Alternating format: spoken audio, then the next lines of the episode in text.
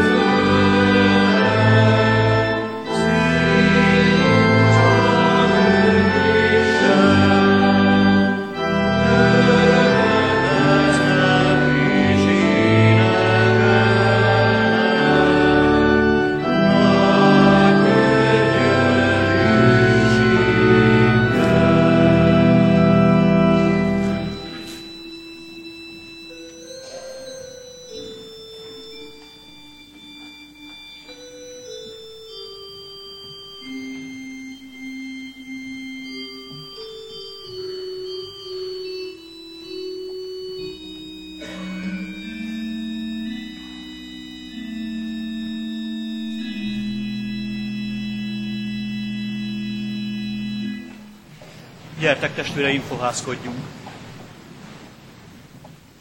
Hallgassuk meg Isten igéjét, amely a 46. Zsoltárban található, annak mind a 12 versét. Isten igéjét nyitott szívvel, helyünket elfoglalva hallgassuk meg.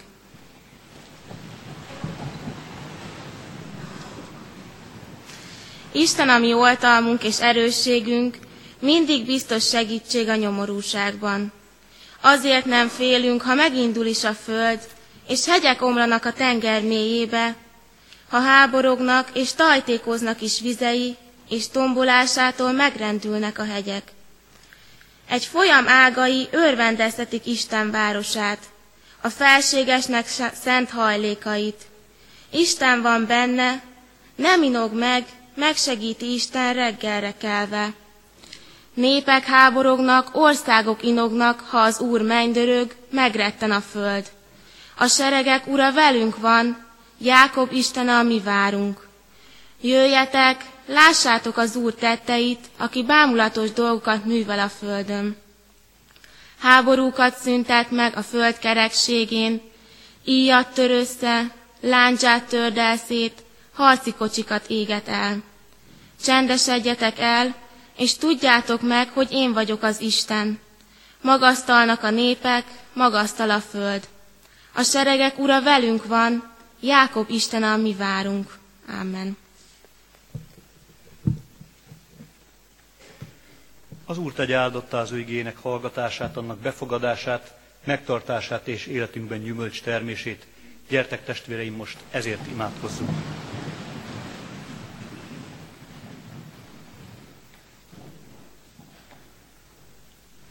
Urunk, megvalljuk neked, hogy előtted, hatalmas Isten előtt állva, oly kevésnek és kicsinynek érezzük magunkat.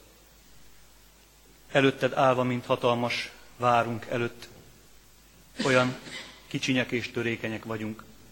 De Úrunk, köszönjük, hogy elmondhatjuk, Te a mi erősségünk vagy. Köszönjük, hogy Te benned tartózkodhatunk. Köszönjük, hogy oltalmadba mehetünk, és Te gondot viselsz rólunk, megvédesz, gyarapítasz. Hálát adunk, Urunk, most ezért a gyarapításért, azért, hogy láthatjuk ebben az esztendőben is munkánk gyümölcsét, arathatunk és nem csak vetünk. Köszönjük, Urunk, hogy minden évben, ebben az évben is megadtad a Földnek termését. Hálát adunk neked azért is, mert itt most előttünk a megterített asztal. Hálát adunk neked, hogy ezt is elkészítetted számunkra. Hogy amikor eljött az idő, betöltetett az idő, eljöhetett közénk Krisztus. Urunk, köszönjük, hogy így arattál le minket is az ő szava, az ő jelenléte által. Hogy mi is ott lehettünk már aratásra készen, mint jól termő gyümölcsök. Köszönjük, Urunk, hogy minket is elhívtál a Te gyülekezetedbe. Kérünk, Urunk, bocsáss meg nekünk mindazokért, amiket mégis, még a Te gyermekeidként is gondolattal, szóval, cselekedettel elkövettünk, vagy éppen elmulasztottunk, amikor tennünk kellett volna. Urunk, bocsáss meg nekünk minden védkünkért. Te látod, Urunk, hogy magunkban nem találunk mentséget semmire. Bár sokféle kifogásunk van, igazán előtted másképpen, mint alázattal meg nem állhatnánk. Kérünk, Urunk, bocsáss meg nekünk. Kérünk, mutasd meg most kegyelmedet, nem csak a bűnbocsánatban, hanem abban is, hogy szólsz hozzánk. Kérünk, Urunk, hadd, hogy szólhasson a Te igét közöttünk, abból élet támadhasson, abból gyümölcs teremhessen. Kérünk, Urunk, küld lelkedet, hogy épüljünk hitben, lélekben a Te igéd által. Amen. Testvéreim, az Úr ma is hirdeti, hogy van még kegyelem, hiszen úgy szerette ezt a világot, hogy az ő egyszülött fiát adta, hogyha valaki hisző benne, az el ne vesszen, hanem örök élete legyen. Amen. Foglaljátok most el helyiteket, testvéreim. És a megszokotthoz képest most egy kicsit eltérő módon folytatjuk Isten tiszteltünket, ugyanis az elmúlt héten családos hét volt az Emmaus házban, és ennek alkalmával szülők, illetve gyermekek egy énekkel készültek erre mostani alkalomra.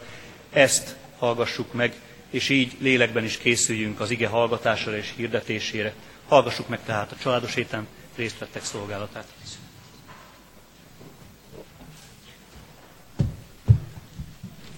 Köszöntöm a testvéreket. Azért állok itt most, mert én is ott voltam ezen a családos héten, és néhány mondatot szeretnék erről mondani. Hálás a szívem, hogy ott lehettünk, tekintve, hogy mi a gyermekeink révén tartozhatunk ide a Kecskeméti gyülekezethez, mert ők ide járnak az iskolába. Mi egyébként a Helvéciai gyülekezethez tartozunk, és nagyon köszönjük, hogy mégis ott lehettünk ezen az alkalmon, ezen a héten. Testvéri közösségben élhettük meg együtt. Kicsik, nagyok, 80-an, körülbelül 80-an voltunk kint az Emmaus házban. Apukák, anyukák, kisebb-nagyobb gyermekek együtt, és Ritter Nándor, tiszteletes úr volt a lelki vezetőnk ezen a héten. Játszhattunk, együtt lehettünk, épülhettünk lélekben, és legfőképpen tanulhattuk a szeretetet, ami nagyon fontos, azt gondolom, minden embernek, amíg csak élünk, hogy a szeretetet tanuljuk és gyakoroljuk. Ez volt a mi témánk, a délelőtti alkalmainké az, hogy Istenben lenni mit jelent, nem papíron és nem elméletben, hanem a hétköznapokban, a mindennapjainkban hogyan élhetjük ezt meg, a mi hitünket, azt, hogy mi Krisztus követői vagyunk. A délutánjainkon pedig a, a alkalmaink arról szóltak, hogy mi az a szeretet, mit jelent ez, és hogyan élhetjük ezt meg. És ezen kívül pedig sokat játszottak a gyermekeink, barátokat találhattak, mi felnőttek is barátokat találhattunk, és, és megélhettük. Én úgy érzem, megélhettük azt, ha csak egy hétig is most ott kint együtt, milyen lehetett az, amikor az őskeresztények együtt mindenüket megosztva közösségben élhettek. Én köszönöm, hogy itt lehettünk, ott lehettünk ezen a héten, és minden szépségével köszönöm a mi vezetőinknek, és minden egyes szolgáló testvérnek. Olyan szolgálatok voltak itt, hogy gyermekvigyázás, hogy kaphattunk ebédet mindannyian, reggelit, vacsorát. Ez egy nagy dolog, akkor, amikor az embernek például négy gyermeke van, hogy egy hétig így lehetünk együtt. Tényleg nem ilyen hétköznapi dolgokkal kell foglalkozni. És hálás az én szívem, és mindannyiunk szíve, hogy együtt lehettünk, és azért jöttünk most itt össze, többek között, hogy hálát adjunk ezért a hétért az Úrnak, és szeretnénk egyet énekelni.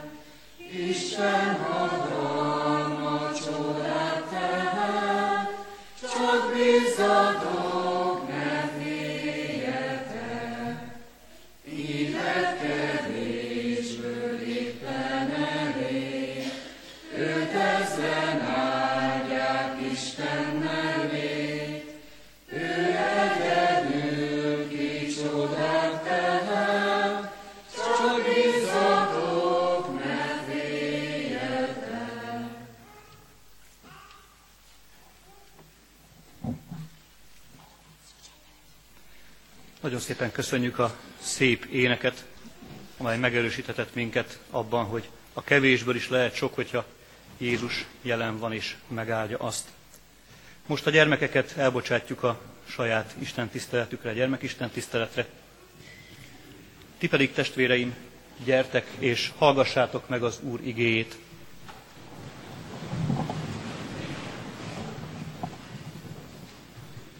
Azt az igét, amelynek alapján az Úr szent lelke segítségével szólni szeretnék hozzátok, és az üzenetét szeretném hirdetni. Ez az ige megvan írva a mai napi újszövetségi ige szakaszunknak egyetlen egy versében. János evangéliuma tizedik fejezetében, a tizedik fejezetnek tizedik versében a következőképpen. A tolvaj csak azért jön, hogy lopjon, öljön és pusztítson. Én azért jöttem, hogy életük legyen, sőt, bőségben éljenek. Idáig az Úr írott igéje. Foglaljátok el helyiteket, testvéreim!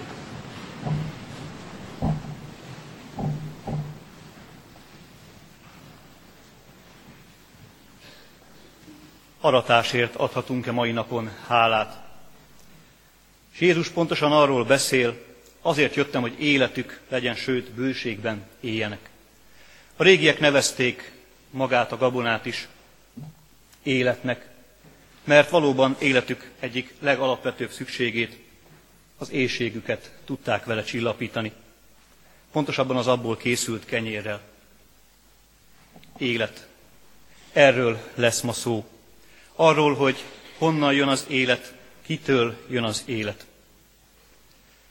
Ez az igaz szakasz, amit most felolvastam, ez az egyetlen egy vers, egy sokkal nagyobb egységnek a része, amely már a 9. fejezetben elkezdődik, a vakon született meggyógyításával. És tulajdonképpen egyetlen egy irányba mutat, a vakon született meggyógyítása is.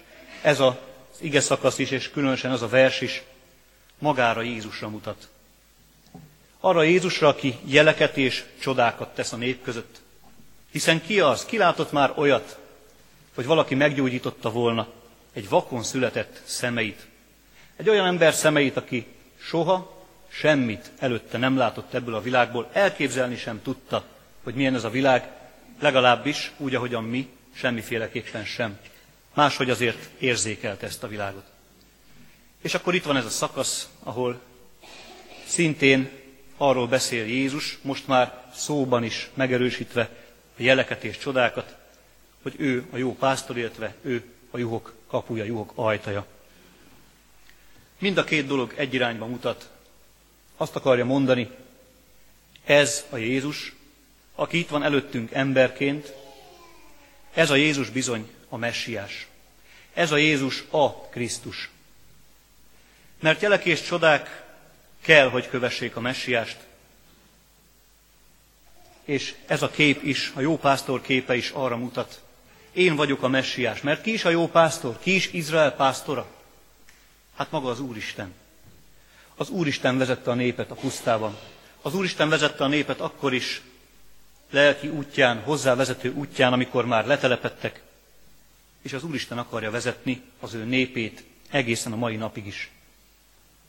A pásztor képe tulajdonképpen behelyettesíthető az Úristennel, aki vezet, aki óv, aki megvédi a nyájat, és akinek van célja azzal, hogy a nyájat vezeti.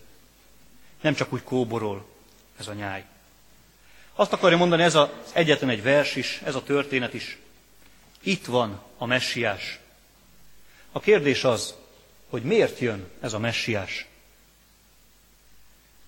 És a válasz erre az, ez alapján, az ig alapján, azért jön a messiás, hogy életet hozzon, hogy életet teremtsen. Ezt szeretném ma kifejteni két pontban közöttetek. A messiás, a jó pásztor azért jön, hogy életet hozzon, mert más nem teszi meg ezt helyette, és más nem is képes erre ő helyette. Nem tudom, hogy hányan hallották már a testvérek közül Bikin együttesnek van egy dal, amiben tulajdonképpen a refrén így kezdődik, ami a szívemen, az van a számon, nálam ez az etikus, ami a szívemen, az van a számon, nem vagyok politikus. Nagy kritika ez a politika világa felé. De nagy kritika ez az ige szakasz is, az akkori politika világa felé. Mert miről is van szó? Azt írja az iga, vagy csak azért jön, hogy lopjon, öljön és pusztítson tudnilik a nyájat. Márpedig akkor is voltak olyan emberek, voltak heródesek, voltak heródes leszármazottak, és voltak rómaiak, akik bizony azért jöttek, lopjanak, öljenek, pusztítsanak, uralkodjanak egészen röviden. Elvegyék, ami szerintük nekik jár, abszolút nem tekintve a nyájra, egyáltalán nem tekintve az alatvalókra, a népre. Az volt a lényeges, nekik jó legyen az ő akaratuk érvényesüljön. Az volt a lényeges, legyen meg Heródes akarata. És Jézus erre mondja ezt, A tolvaj csak azért van, hogy lopjon, őjön és pusztítson. Vannak olyanok, akik nem életet hoznak. Nem teszik meg ezt a szívességet. Sőt, direkte halált és pusztítást hoznak, ez jár a nyomukban. Nem csak heródesek, rómaiak is, akik nem törődnek azzal, hogy kiket igáznak le, az adópénz befolyjon, a birodalom egyben maradjon, lázadások elüljenek. Ha ez nem történne meg, hát majd megteszik ők erővel, rendet raknak. És hol marad a nyáj? Hát sehol. Mert a tolvajok valóban azért jönnek, öljenek, raboljanak, pusztítsanak. Ha körülnézek itt és most, és különösen ebben az országban számtalan ilyen, hallott hang, ilyen hangot hallottam már, ha ma a politikájára nézünk, akkor, és a ma emberére különösen, az ő hozzáállására a politikához, akkor azt látjuk, hogy nagyon sokan nem foglalkoznak vele egyáltalán. És azt mondják, nem vagyunk hatással rá. Mi kis emberek vagyunk, négy évente választunk, aztán utána négy évig tulajdonképpen szinte semmi hatásunk a politikára. És nem bíznak azokban az emberekben, akiket választottak. Mert nem teljesülnek akarataik, nem teljesülnek elvárásaik, és inkább azt mondják, nem foglalkozom vele, nem érdekel ez engem. Fölöttem áll, majd lesz, ahogy lesz, reméljük, én megúszom. És sokan úgy látják, hogy a politikus gyakorlatilag egyenlő a gazemberrel. A politikus egyenlő azzal, aki ellopja a közpénzt, aki az én adómból is állandóan lop, lop hogy az imént igét idézem, a tolvaj csak azért jön, hogy lopjon, őjön és pusztítson. Lehet, hogy elviselik, de valójában ezt gondolják. Mert nincsenek hatással rá, látszólag. És kiábrándulnak, elfordulnak, és nem törődnek csak a saját dolgaikkal, pedig a politika pont arról szól, hogy a közösség dolgaival törődünk. Ezek után fel lehet tenni a kérdést, szükség van-e vezetőkre? Szükség van-e akár az ókori értelemben, akár a mai értelemben vezetőkre, diktátorokra, esetleg politikusokra a demokráciában? Nyilvánvaló a válasz, persze, hogy szükség van. Persze, hogy szükség van, mert valakinek vezetnie kell. De adódik egy másik kérdés is, amit nagyon ritkán teszünk fel. Tökéletesek lesznek valaha ezek az emberek, akik vezetnek? Azt gondolom, hogy magam példájából is kiindulva, hogy nem. Nem lehet tőlük tökéleteset elvárni. Lehet, hogy valamelyikük erősebb, lehet, hogy valamelyikük gyengébb. Jobban megszédül hatalomtól, pénztől, ki tudja mitől, lehetőségektől. De ettől még teljesen tökéletesek nem lesznek, ahogyan mi sem vagyunk azok. Nem csak rájuk igaz az, hanem minden vezetőre, minden családfőre is igaz az, Időnként vannak túlkapásaink. Időnként vannak nagyon nagy szarvas hibáink, amiket elkövetünk vezetőként. Amikor nem tekintünk a nyájra, amikor nem tekintünk se családra, se kisebb közösségre, se nagyobb közösségre. És igen, lehet különbséget tenni nagyobb és kisebb rossz között. Igen, lehet különbséget tenni. De ne várjuk egyáltalán, mi magunk sem, hogy valaha tökéletesek lesznek vezetőink, vagy mi magunk azok leszünk. De Jézusnak ez a mondása tolvaj csak azért jön, hogy lopjon, őjön és pusztítson, azt gondolom, vallási kérdésekben is nagyon igaz. Mert vannak olyanok ebben az országban, akik az öröm hír égisze alatt sokkal inkább csak nyerészkednek.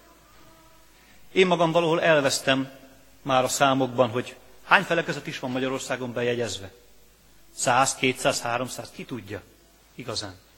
Nem néztem utána, de már ez a százas szám is számomra szédítő volt. És ezeknek mind van hitvallása. És ezek mind hisznek valamiben. És ezek mind gyakorolják is hitüket. És én magam is saját tapasztalatból is arra kellett rájöjjek, hogy vannak olyan önjelölt messiások, szektavezérek, pénzsóvár guruk, akik valójában a nyájat egyáltalán nem nézik. Egy dolog számít számukra, vagy a hatalom, vagy a pénz, vagy mind a kettő egyszerre. Megtévesztik az embereket azért, hogy öljenek, raboljanak, pusztítsanak. És ez számomra még sokkal vérlázítóbb. Szánt szándékkal tévezték meg az embereket, csak és kizárólag a pénzükért. Akkor is voltak ilyenek, amikor Jézus élt. Sőt, néhány évtizeddel utána. Emlékezzünk csak az apostolok cselekedeteiben van ez megírva. Amikor Pálék megérkeznek Filippibe, és jön egy jövendőmondó leányka. Na hát az ő úgynevezett futtatói pontosan azért tartották ezt a lánykát, mert rengeteg pénzt hozott nekik. Jósolt? Persze. Jó pénzért. Rengeteg kis felekezet van ma Magyarországon. Jól lehet, a szabályozás most már sokkal-sokkal szigorúbb, mint akár egy évvel ezelőtt, de még mindig sokan vannak ezek a felekezetek. És csak a jó Isten tudja megmondani, kik azok, akik őszintén hitüket akarják megélni egy-egy ilyen felekezetben, és kik azok, akik kizárólag a pénzért hoztak létre, ilyen, nyugodtan mondom ezt, egyesületeket inkább. Egy nem is olyan régi példa jut itt eszembe. Mikor Vasadon voltam egy évet, akkor sokszor elhangzott a faluban is többektől, és a lelkész kollégám is elmondta ezt a történetet, hogy volt egy egyház, inkább úgy mondanám, hogy vallási közösség, aki magát az Ank közösségnek nevezte, az élet közösségnek levezte, milyen ironikus, és ők például az óegyiptomi kultuszt szerették volna feléleszteni.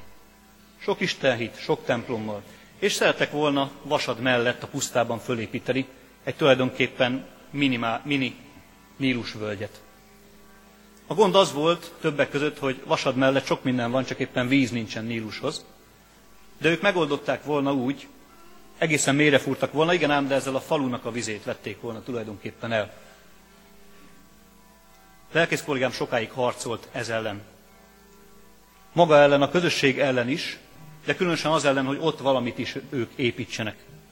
És a végén kiderült, hogy valójában ez a közösség egyáltalán nem tisztelte sem Ámont, sem Átont, sem Rét, sem semmilyen más egyiptomi Isten, tulajdonképpen csak a Mammon tisztelte, mert, amint azt kiderült később, fegyverkereskedelemmel, illetve lányok futatásával foglalkoztak, és kiváló terep lett volna ez, kiváló terület lett volna ez számukra, hogy tulajdonképpen legalizálják ezt a fajta tevékenységet.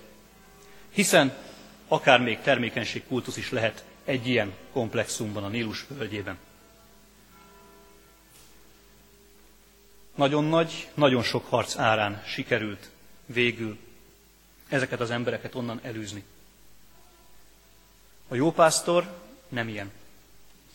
Ő nem öl, pusztít és nyomorba dönt, hanem pontosan életet hoz. Azt akarja, hogy életünk legyen, sőt, bőségben éljünk.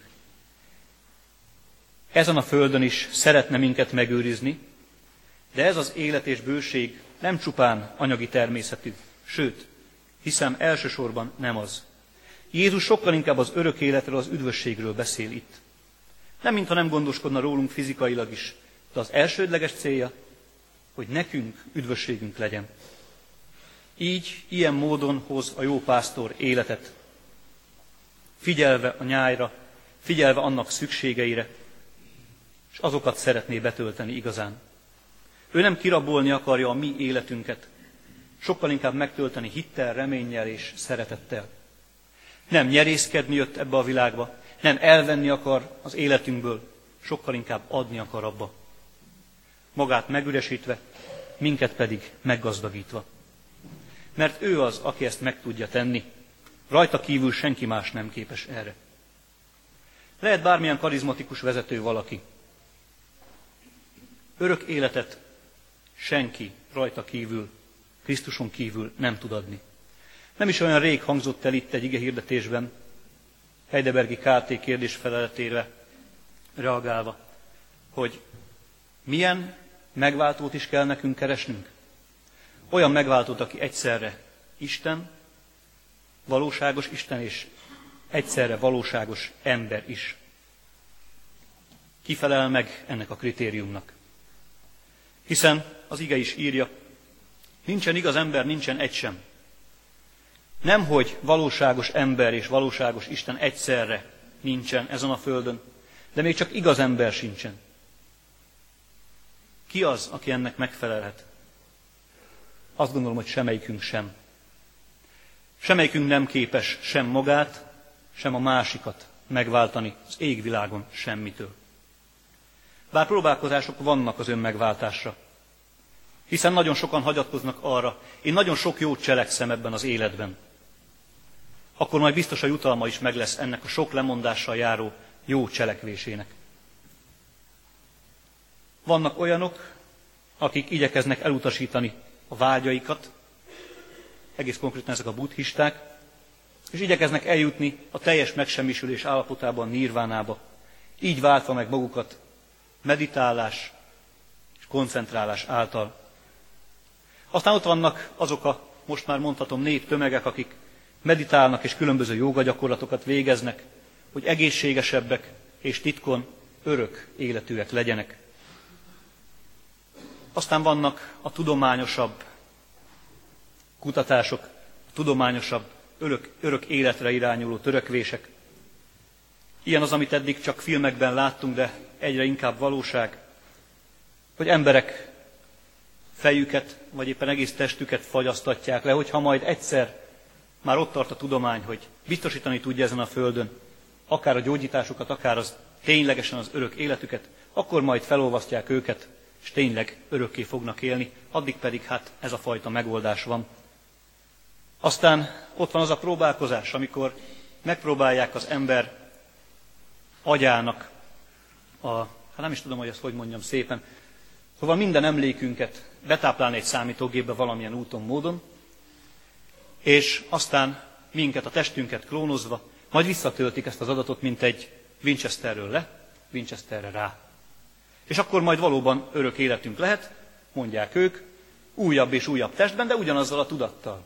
Több száz éven át. Aztán ott van a génkutatás. Ott is igyekeznek megfejteni, vajon mitől öregszünk egészen pontosan. Kiiktatni azt a gént, és akkor minden meg van oldva. Sokféle próbálkozás van az önmegváltásra, az örök élet művi elérésére. Akár vallási úton, akár tudományos úton. Gőzerővel igyekszünk örök életet izzadni magunknak, ki így, ki úgy. Jézus egészen más utat mutat. Egészen konkrétan saját magát mutatja fel. Nincsenek neki nagy technikai vívmányai, sem különleges praktikái, viszont, és ez, és ez fia, egyszerre Isten és ember.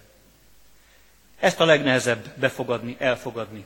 De ez a tény az, amely az életet hozza számunkra hogy Krisztus egyszerre Isten, és egyszerre ember is. Hogy bár ott áll a farizeusok előtt, és mégis azt meri mondani, én vagyok a jó pásztor, mer magára isteni jelzőket alkalmazni. Számunkra, akik halljuk és meghalljuk a jó pásztor, a mi pásztorunk hangját, ez lehet az életüzenete. Mi értjük és éljük, hogy ez a pásztor jó legelőre visz minket, ahol bőség van, kegyelméből és szeretetéből még akkor is, amikor egyébként éhesek vagyunk, szomjasak vagyunk, fázunk, vagy bármely más szükséget szenvedünk. Mert azt az életet, amit Krisztus ad, semmilyen szükségünk és semmilyen hatalom nem veheti el tőlünk. Emlékszem nagyomám testvérére, sajnos azóta már elhunyt Rózsi nénire, aki 40 évig volt harangozó vecsésen, és ő neki aztán nagyon sokféle baja volt. Elhagyta a férje, meghalt az egyik fia, sőt, pontosan nem tudom már, milyen betegség támadta meg, de tulajdonképpen fél oldala béna volt, és nagyon-nagyon nehezen mozgott. És mégis a szükségei ellenére, az ilyen módon, ha ránéztünk, akkor azt mondtuk, hát ez egy nyomorult ember, ennek ellenére mégis végig arról a Krisztusról beszélt, aki őt megváltotta, aki neki igazi életet adott. Lehet, hogy nem olyan életet, amilyet mondjuk éppen én élek, két lábon járva, egészségesen, tulajdonképpen még senkimet el nem vesztve, de neki teljes volt az élete. Őt úgy tudtuk elengedni, ő hazament. Itt van előttünk a terített asztal, a terített Úr asztala. Az örök élet vacsorája ez abban az értelemben, hogy Krisztus áldozatát hozza egészen közel hozzánk, amely ezt az örök életet számunkra megszerezte. Így járuljunk majd most ehhez az asztalhoz, tudva, hogy ki a mi pásztorunk, komolyan véve az ő áldozatát, de komolyan véve a mi üdvösségünket, a mi életünket, bőséges, örök életünket is. Mert igazán erről volt most szó. A jópásztor életet hoz, a messiás örök életet hoz. Azért, mert más ezt nem is akarja elhozni, más nem teszi meg helyette, és azért, mert más nem is lenne képes erre. De a Krisztus képes volt erre.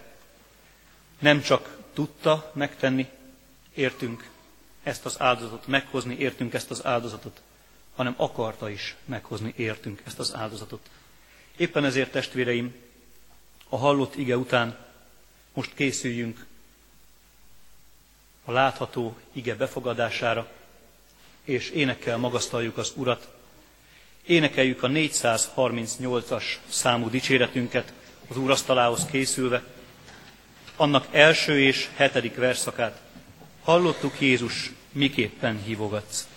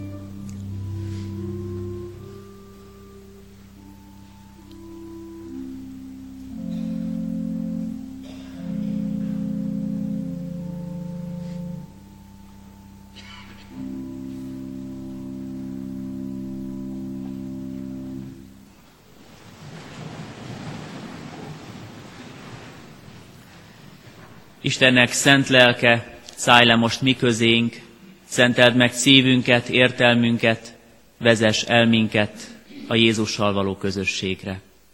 Amen. Hallottuk, Urunk, hirdetett ígéjét. Előttünk vannak a látható jegyek, Krisztus meghív minket a vele való közösségre. Mielőtt élnénk ezzel a meghívással, hajtsuk meg fejünket imádságra, vigyük fohászunkat, gondolatainkat, ami Urunk szín elé fohászkodjunk. Mennyei édesatyánk, Teremtő és megváltó Istenünk Jézus Krisztusban, vigasztaló és eligazító Urunk a Szentlélek által. Köszönjük neked, hogy nem csak a testi kenyérért adhatunk hálát, nem csak az aratásért, a te bőkezűségedért, az elvet javakért, hanem azért is, mert lelkünket táplálod, szívünket megvigasztalod, kérdéseinkre választ adsz, mert jelen vagy a mi életünkben. Megállunk most a te színed előtt, mielőtt élnénk a lehetőséggel, és veled lennénk közösségben, az urvacsorában is, meghajtjuk fejünket és kérünk téged, légy irgalmas hozzánk, bocsásd meg védkeinket, amelyekkel terheljük életünket.